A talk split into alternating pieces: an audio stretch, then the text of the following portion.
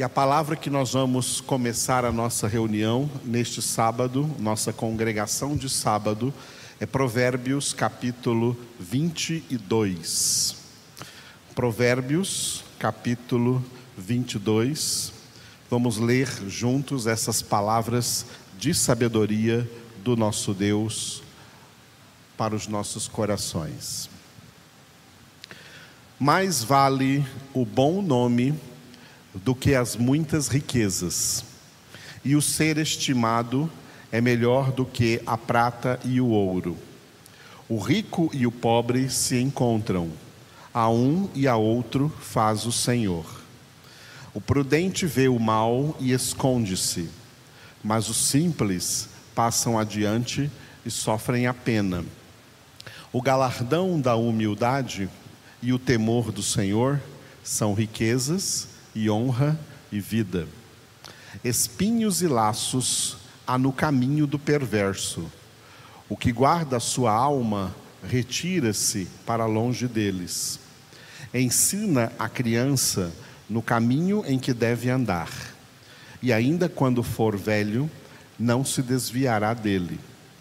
O rico domina sobre o pobre, e o que toma emprestado é servo do que empresta. O que semeia a injustiça cegará males, e a vara da sua indignação falhará. O generoso será abençoado, porque dá do seu pão ao pobre. Lança fora o escarnecedor, e com ele se irá a contenda. Cessarão as demandas, as demandas e a ignomínia o que ama a pureza do coração e é grácil no falar, terá por amigo o rei. Os olhos do Senhor conservam aquele que tem conhecimento, mas as palavras do iníquo ele transtornará.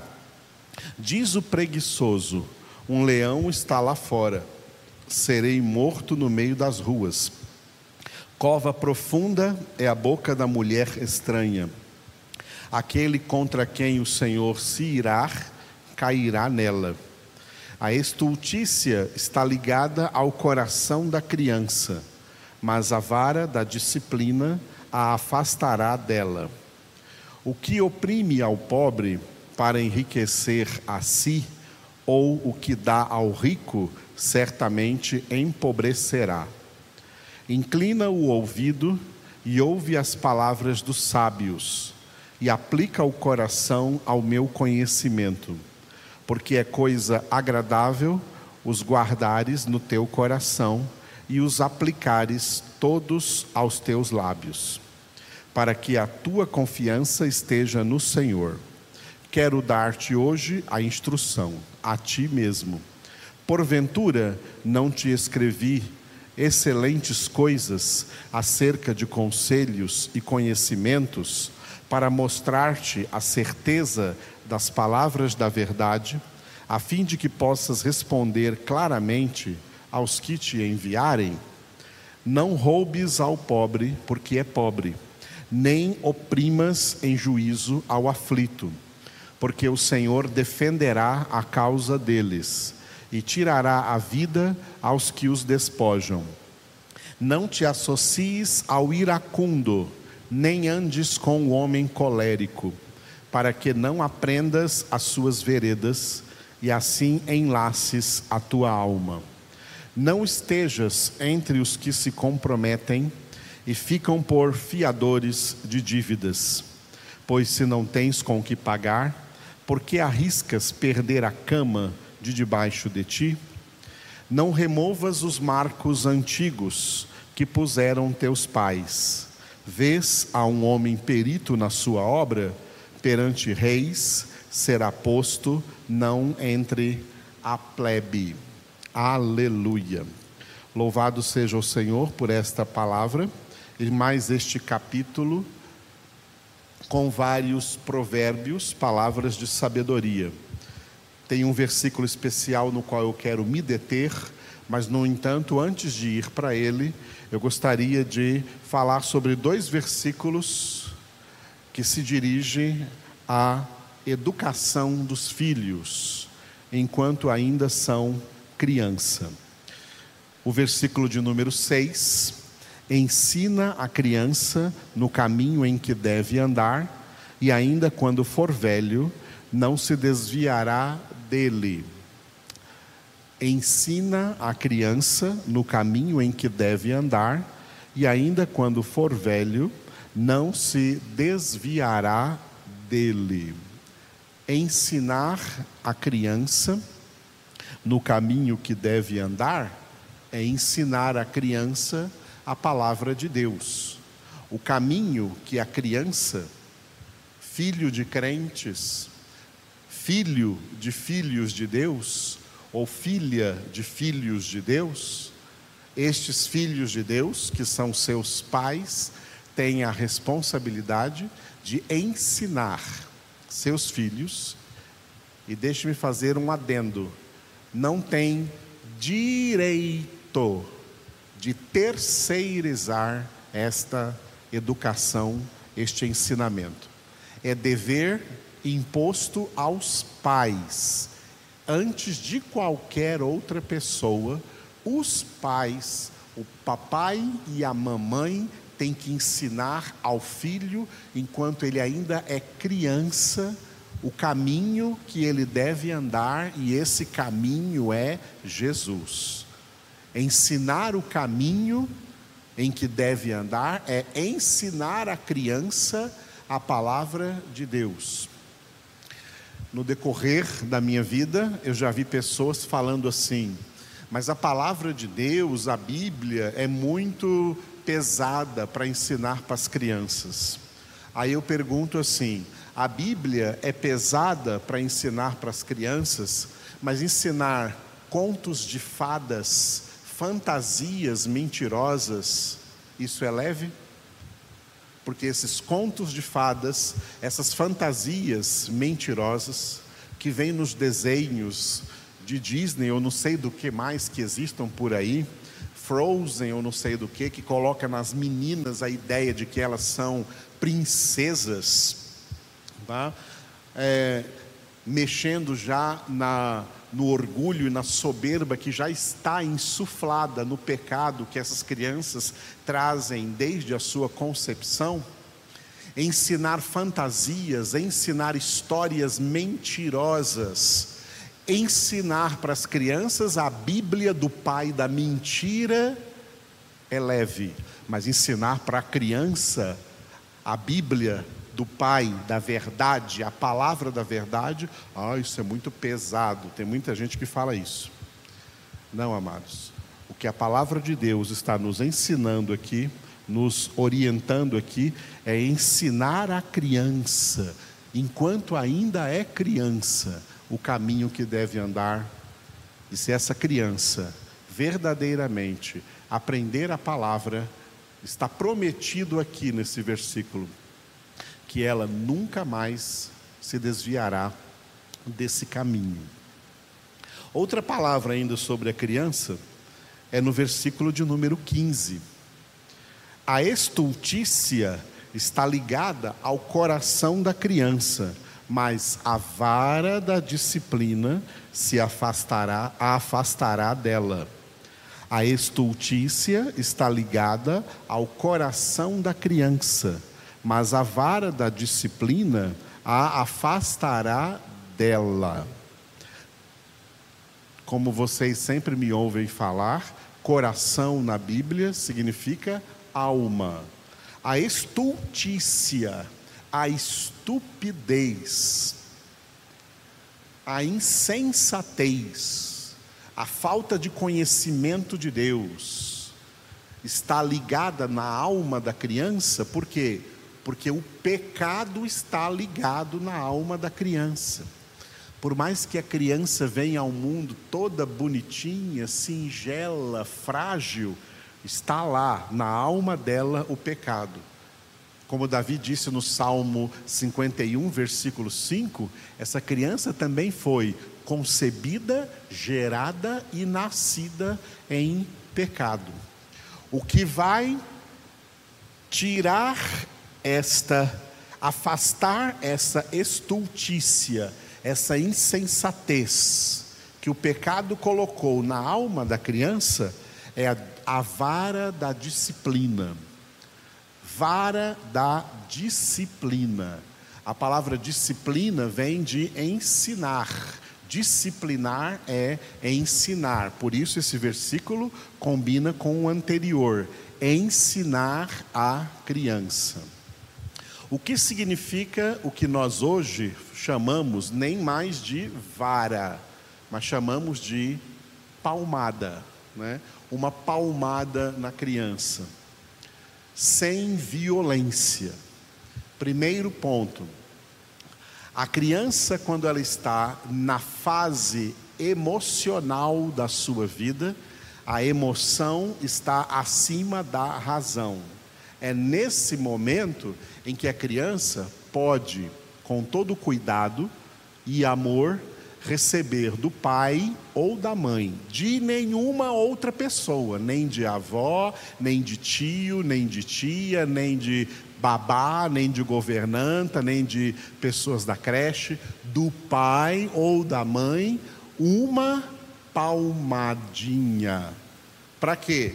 Porque ela não tendo ainda senso aqui na sua razão para entender a disciplina que o pai e a mãe está passando, ela entende um pouquinho pela dorzinha, que não pode ser uma dor exagerada, a dorzinha física que ela vai sentir, porque ela está na fase da emoção, tá? Então ela vai sentir aquilo e vai dar uma estremecida nela. Então é aí que ensina a criança se isso for necessário. Mas essa disciplina significa, sobretudo, ensinar. E outro ponto: nenhuma palmada pode ser dada na criança com ira, com raiva. O pai ou a mãe que bate nos filhos com raiva, eles estão pecando. Se for bater, a palmada leve na criança, na fase emocional, é de leve. Ela já vai sentir o suficiente porque ela é pequenina. Mas à medida que ela cresce, a fase emocional vai cedendo para a fase racional. Ela já começa a pensar. E quando ela começa a pensar, é aí que você tem que colocar no pensamento, nas, na mente dessas crianças, a disciplina, ensinando a elas a palavra de Deus. Isso sobre as crianças. Como é importante, a Bíblia Sagrada nos ensina isso sobre as crianças. Filhos de Deus educam as crianças não de acordo com leis humanas, mas de acordo com a lei de Deus. Não criamos filhos para o mundo, criamos os filhos para Deus. E o versículo que eu queria me, me, me, me, locomover com vocês aí dentro de Provérbios 22 é o 28, versículo 28. Não removas os marcos antigos que puseram teus pais. Não removas os marcos antigos que puseram teus pais. Primeiro lugar, o que são marcos aqui? Marcos antigos que puseram teus pais são demarcações, limites por onde você pode andar. A Bíblia está falando de pais que foram pais crentes. Porque pais não crentes vão, vão demarcar desvios para os próprios filhos.